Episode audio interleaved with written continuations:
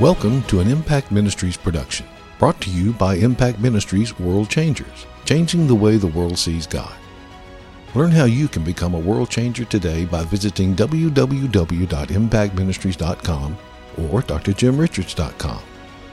Now, here's your host, founder of Impact Ministries and developer of Heart Physics, the self development program that changed thousands of lives around the world, Dr. Jim Richards.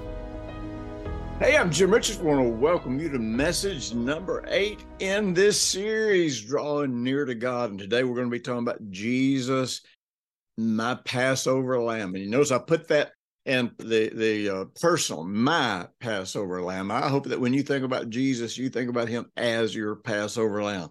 You know, I was just thinking as I was getting ready to start shooting this, how how tragic it is. And, and you know, most of our Ivy League uh, institutions, uh, when they first began, they actually taught uh, at least the Greek New Testament. They may, I can't remember. They may have actually taught a lot of the Hebrew Old Testament.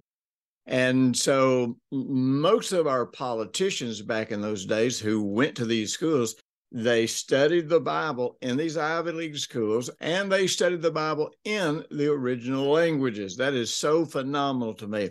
Now, this means that they had an understanding of the Bible that honestly, the great majority of pastors and even seminary teachers that I meet uh, don't even have the equivalent knowledge of the Bible that politicians had back in the early days of our country and back in the early days of these of these institutions. But the thing I think about with that is there are so many wonderful, rich realities in the scripture that you can't get uh, really without having some knowledge of the original language and it uh, it just uh, amazes me what we miss and what we get wrong through our subjective humanistic interpretation of things that Jesus said. You know, whenever whenever uh, uh, whenever John showed up, John the Baptist showed up, you know, and he saw Jesus, he said, "Behold, the Lamb of God that takes away the sins of the world." They knew what he was talking about. They immediately understood because they understood all of the uh, the temple sacrifices, all of which were types and shadows of what Jesus would ultimately fulfill in spiritual reality. You know, one of the things that we know about our universe, which is quite interesting, is that our universe, the, the created world, is a digital simulation, uh, which means that it is a copy of something that exists in in a in a reality other than what we see. What we what we are seeing around us is a digital simulation of a reality. Well, now anybody who read the Bible would have understood that before NASA figured it out, and because we we realize that whenever Moses, when he gave all of the instructions about building the tabernacle and all of the instructions about uh, all of the sacrifices, uh, he was told to be sure that he followed or copied the blueprint that was laid out in heaven. Now, that's, a, that's an amazing thing. All of the sacrifices were designed, they were blueprints, they were types, they were not realities. They were types that would show us or point us to a reality that would be fulfilled in Jesus. You know, First Corinthians chapter 5, verses 6 through 8 actually points to the fact that Jesus is, in fact, our Passover. And so, in order for us to understand being able to draw near to God, which is what this series is about, we have to understand the significance of every one of the feasts. If we don't understand every one of the feasts, then uh, to a great degree, we're going to be limited in understanding what Jesus did through his death, burial, and resurrection, and even limited in understanding the second coming of Jesus, because the, the second coming of Jesus are revealed in the feast, uh, just like uh, his first coming, his death, burial, and resurrection were actually revealed in the feast. All right. So we know that the Passover is an event that took place um, in Egypt when the children of Israel had been slaves and captives in Egypt. And that is a type of us being slaves and captives in sin. You know, it's kind of interesting there, you know, in the in the liberal, godless theology and and immature theology of of many of the pop theological movements, uh, we are starting to embrace something in the church world. I'm not, and you're not. Uh, people who listen to me don't embrace it because people who listen to me would be deeply, deeply offended. They don't listen to that kind of stuff. But uh, you know, th- there is a doctrine that's floating around that's saying that actually uh, we we are not born as sinners. It's not is not our nature. Well, I got news for you. You can't even take a casual reading of uh, the Book of Romans without coming to that realization.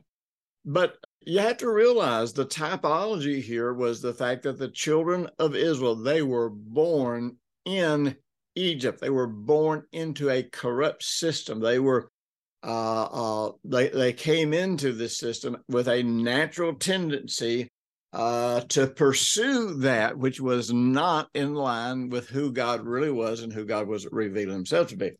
So, a man, I mean, I could we could do an entire series about the Passover and really not even come close to exhausting the information that would be valuable to us. But the key thing is this: in Egypt, uh, every one of the uh, curses, if you will, or the expressions of wrath that the children of Egypt uh, had to experience, every one of those uh, events actually was was aimed at a particular form of idolatry that was practiced in Egypt.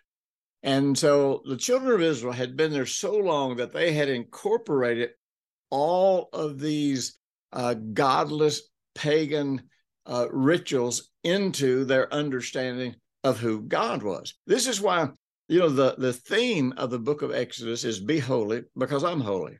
Kind of interesting. You know, I, I read these crazy posts and it just it hurts my heart so bad. And, and you know, you know, I saw one of these crazy posts the other day about about uh, you know nobody nobody can be holy and and really there was a comparison of holiness uh, treating it as if holiness is a synonym of righteousness. Those are two different words that mean two totally different things. Holiness, more than anything else, is uh, uncommonness. So if something was holy, it was set apart. It could not be used for a common uh, purpose. And so um, to be holy in how you understand God is that you will not understand God in a common way, in the way that all of the other religions in the world uh, look at their gods. It's amazing. Uh, really, almost the entire sacrificial system of the Israelites was corrupted uh, and uh, incorporated the beliefs of paganism and and fa- sacrifices to false god. And now, amazingly, man, this hurts my heart to say this, but I'm telling you, almost all 21st century uh, Christian doctrine is tainted with paganism. And actually, the paganism is the leaven that, uh, with the feast of the Passover, the, the feast of unleavened bread and the Passover, uh, they almost became observed or seen as one uh, one feast, not not as two. And but the, the whole idea of leaven, leaven isn't just sin. Leaven is is beliefs. And so the leaven that that they needed to get rid of was their pagan beliefs and and interpretations of who their God was. And so we are called to be holy. In other words, we are not supposed to believe anything about God that he did not say about himself. If we do, then we are being common. We are saying God is no different than Baal. He's no different than uh, Buddha. He's no different than any God out there that exists anywhere in, in the religious realm. And he is different. He is completely different. And even though there are similarities between all the sacrifices and the pagan sacrifices, in our hearts, we absolutely uh, were not uh, allowed to present our sacrifices for the same reasons that they did. If you did, that leaven would corrupt your heart. So, anyhow, on the night of the Passover, and, and you know, I'm not going to get as nearly as far in this as I would really, really like to.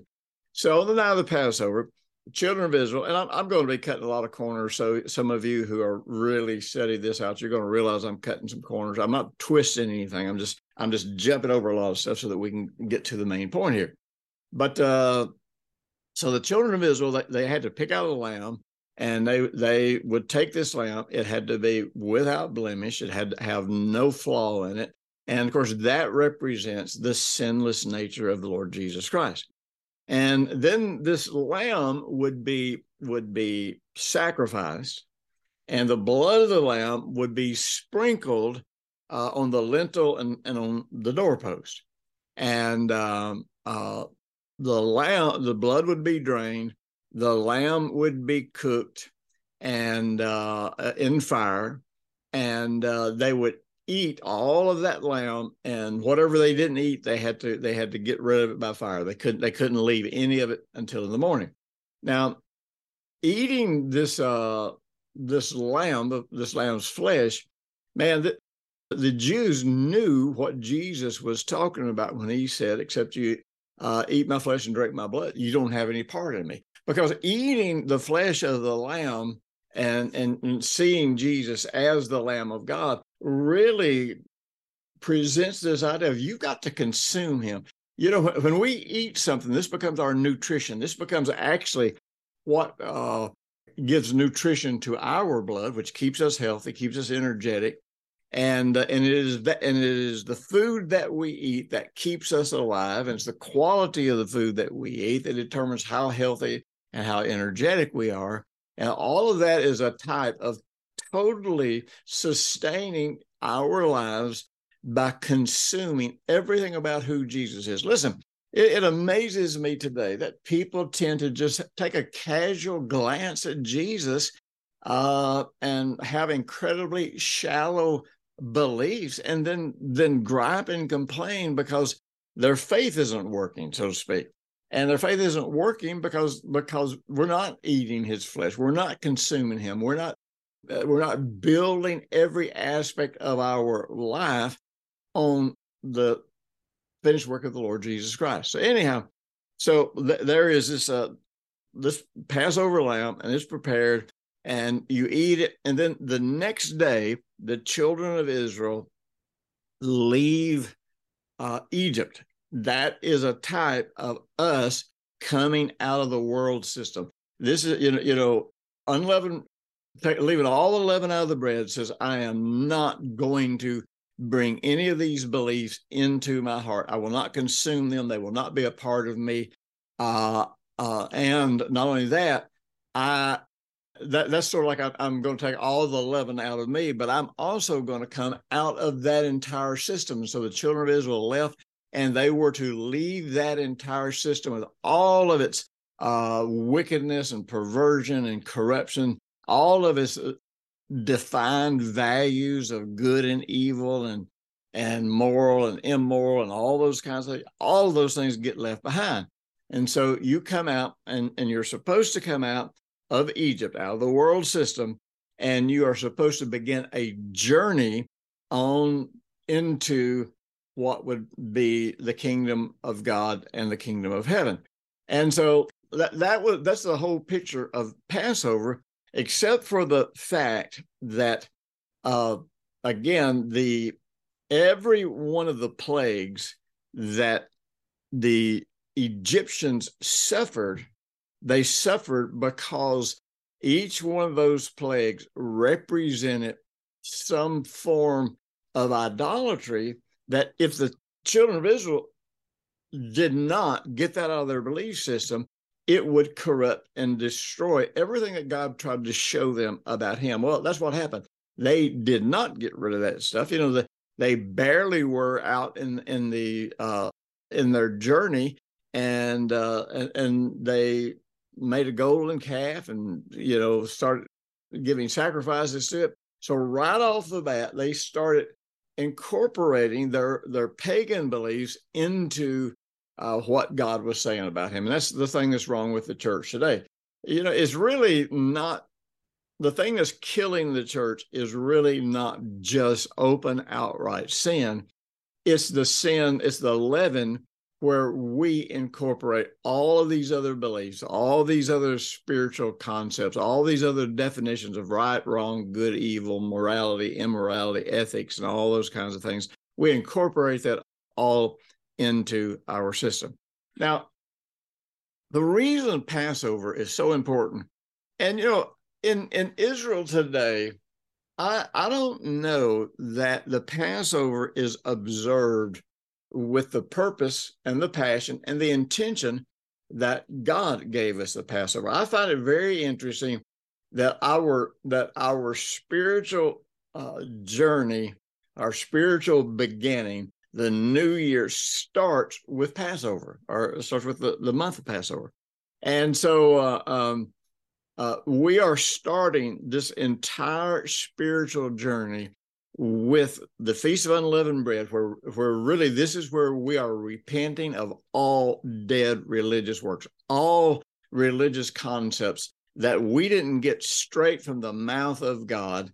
Uh, as demonstrated through the Lord Jesus. If we didn't get it there, we got it's got no business in our churches. It's got no business in our Sunday school rooms. It's got no business in our children's churches. It's got no business in our Bible colleges and seminaries. Yet those practices and those philosophies are actually more revered than what the Word of God teaches. But anyhow, here we are. You know, we we we are following exactly what the children of Israel did, and actually what the early church did. The the early church very quickly uh, uh, began to incorporate uh, Gnosticism uh, mysticism, legalism, Judaism. They begin to incorporate all of these things into their Christian doctrines as ways to make themselves feel comfortable. But to the degree they made themselves feel comfortable, they alienated themselves from God, the creator of the universe, the supernatural God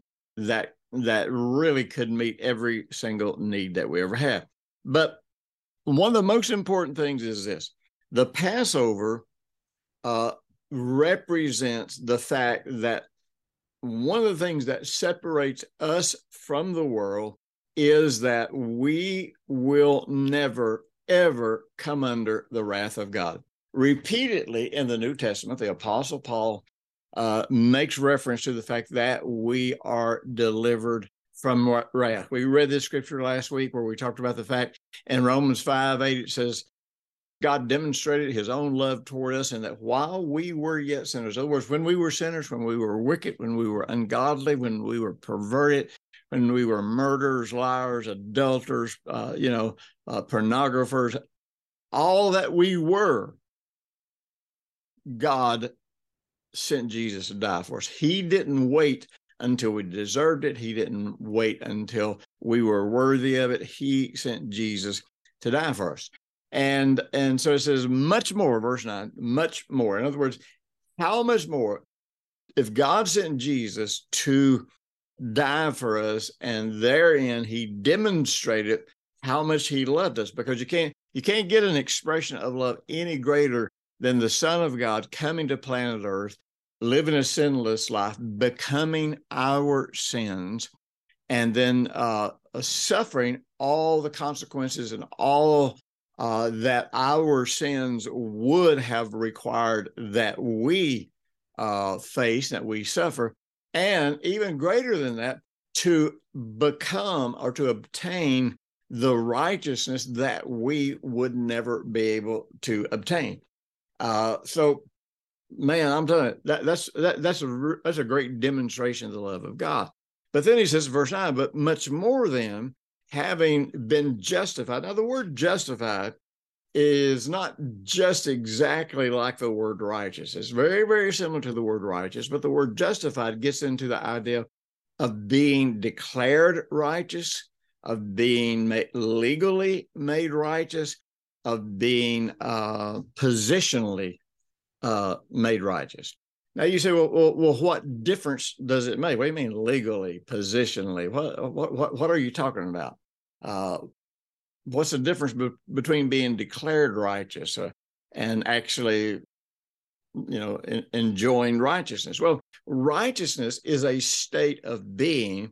It's a quality of life. It is a quality of character, and uh, uh we are given the power of righteousness whenever we are born again we are we are legally have access to all that is ours uh, because of the fact that we have been made righteous. We are positionally baptized into the body of christ so that god sees us as righteous. We have legally been made righteous. We can't get any more righteous than we are at the new birth.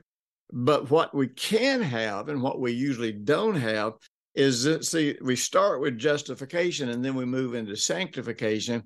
And sanctification is where you move into the personal experience of righteousness. And so we've been legally made righteous, but the question is, do you live righteous? And people say, oh, well, see, that's that's works. If you start talking about how that, that that's work. Mm, well, it's called good works. And the Bible says we are created unto good works. And so the idea is if we believe that we have been legally and positionally uh, given the gift of righteousness, and uh, and if we see the value in what righteousness brings us, then we give ourselves to that to that life, and we feel righteous, we enjoy righteousness, we experience righteousness, and uh, and and that's what we give our lives to. Sanctification is where you move from having something legally to where you are having something experientially, and it is affecting the way that you're living your life. And I'll tell you again, in pop theology today, uh, people will act like, well, because you've been positionally and legally, you know, declared righteous, you don't, don't worry about it. Don't worry about how you live. Well, no, you you need to be concerned about how you live because there there are a lot of factors in our lives that will determine uh, that are that, that our, our ability to experience are going to be determined by whether or not we do actually live in righteousness. Now, that's not dead works. I'm not saying that you earn righteousness. I'm not saying you earn favor from God. I am saying there is a path called the path of righteousness. And in that path, Proverbs 12 28 says, There is no death, there's only life. So so when you're walking in this path, when this is your way of life, it changes the quality of life that you experience in every single way. Now, it's also important that you realize that we have been uh, declared righteous and we have been legally made righteous by the blood of Jesus. And this is what happened on Passover. The blood, it's kind of interesting. We don't, I, I, talked about this in a recent uh, message that I did just a couple I don't know, a couple of months ago. I think it was probably in my series on faith righteousness, but I talked about the fact that that we have a lot of uh, uh, limiting beliefs about Passover and about what you know what the Passover brings to us. But you have to realize that this blood actually that was that was sprinkled on the doorpost over the doorpost and over the lintels this was this was the blood that that said, My household is committing itself to God. We've all, we've already repented of dead works. Uh, we are we are consuming uh, the Lamb of God, and we are accepting the fact that the blood of Jesus makes us clean, and we are entering into this realm where our faith is in the fact that His blood was was sacrificed. His blood uh, was where the, the blood was sprinkled on the altar before God in the heavenly holy of holies, where we receive the propitiation, which is the satisfying of righteousness before God. And, and we actually give ourselves to that. But because of the fact that we have been made righteous, we are in fact uh, delivered from wrath.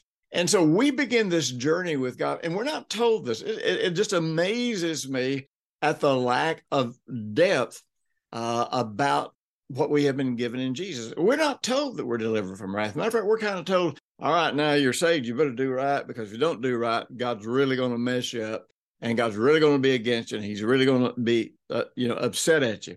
But I am telling you, you have been delivered from the wrath of God. Nothing bad that ever happens in your life is happening because God is pouring wrath on you, if in fact you are in the Lord Jesus Christ. And in fact, we we have not just been delivered from wrath, we have been made righteous, which means we are now qualified for everything that exists in the realm of the kingdom of heaven. And so the kingdom of heaven, even though it is given, is not just something that, okay, it's been legally given. You know, God told the, the children of Israel long before they ever got to Canaan, He said, I have given you this land. Past tense, it is already yours. Well, I got news for you. Not only did they had to march all the way to Canaan, they had to fight the uh, the the enemies of God. And by the way, those enemies didn't rec- uh, they didn't represent demons; they represented works of the flesh and they had to go into the land of Canaan and they had to fight against all these nations that represent all the different works of the flesh. Why? So that they could possess that which God had freely given them. Listen, if you don't start your journey with God, understanding I am delivered from wrath and I am qualified for all the blessings, for all the promises, for all the inheritance of the kingdom of God, if that is not your starting place, you will never reach this destination of living in this realm called the kingdom of God and the kingdom of heaven. Instead, you'll struggle your whole life. And the whole 40 year journey of the children of Israel wandering around in the wilderness and dying in the wilderness without having received the promise. Does that mean that God was slack concerning his promises? No. Does that mean God didn't keep his promises? No. It means they did not experienced sanctification. They did not fully give themselves to that which God had freely given to them. Listen, be sure and share this with people and be sure and go to impactministries.com. I got a series with you as a gift for everybody who becomes a world changer. You can purchase it if you like it. And then plus you got all of these free ones that I that I'm putting here on our website. And uh, man, dive in here. Uh, you want to be able to draw near to God with your heart uh, uh, cleansed by the blood of Jesus with a heart of confidence and faith and assurance with absolutely no fear and no condemnation. And uh, that's where God wants you to go. That's how you're able to make this journey with peace and joy. That's how you're able to reach the destination that God's called you to. Okay, be sure and show this to other people and check out all the stuff we got on our website and become a world changer with us today help us raise up 1 billion disciples around the entire world. God bless you. I'll be talking to you again next week. Thanks for listening to the weekly Impact Ministries World Changers podcast with Dr. Jim Richards. If you like what you've just heard, we encourage you to share our web address www.impactministries.com or drjimrichards.com with friends and colleagues. Be sure to check out the resources section of our website from previous broadcasts and our videos. Join us next week for another great message by Dr. Jim Richards.